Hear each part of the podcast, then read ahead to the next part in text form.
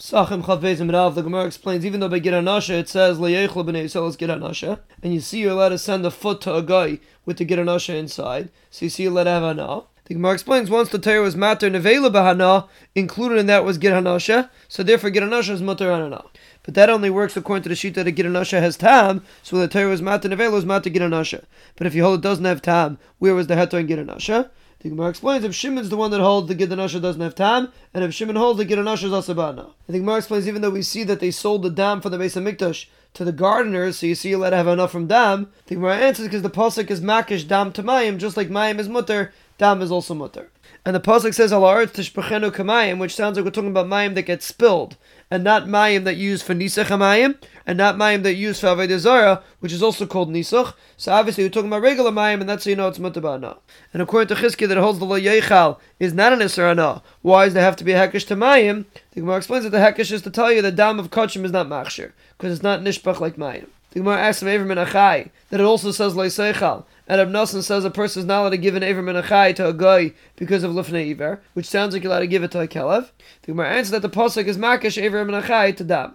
And according to Chizkiah, the reason why you need this Hekesh is to tell you that Dam and Achai is also Aser. And by Shar Hanisko, where the Torah says Lo and still we need another pasuk that says Ubal Hashar Naki to tell you that it's Aser Bahana. Why do you need that pasuk? Use the pasuk of Ya'achel. The Gemara answers Bal Hashar Naki. You need for something else to tell you that you're not allowed to have enough from the oil. And according to other Tanam and Maseches Bava Kamma, the darshan Balashar naki for something else, how do they know you're not to have enough from the oir? They darshan from Es Besar, which means the thing that's tuffle to the basar, which is the oir. And our Tana doesn't darshan S. Because Shimon HaAmsoni used to darshan S until he got to the pasuk of Es Hashem Chatira, and he didn't have a drasha, so he stopped darshaning S. Rabbi Akiva came and darshan Es Hashem Chatira to be marba to Medei Chachamim. So he says Machlokes Tanam if he darshan S. The Gemara explains by Arla it says Arelim lo and the Brisa makes a drasha of Araltam Arlosai to teach you that it's Asar Ba'ana.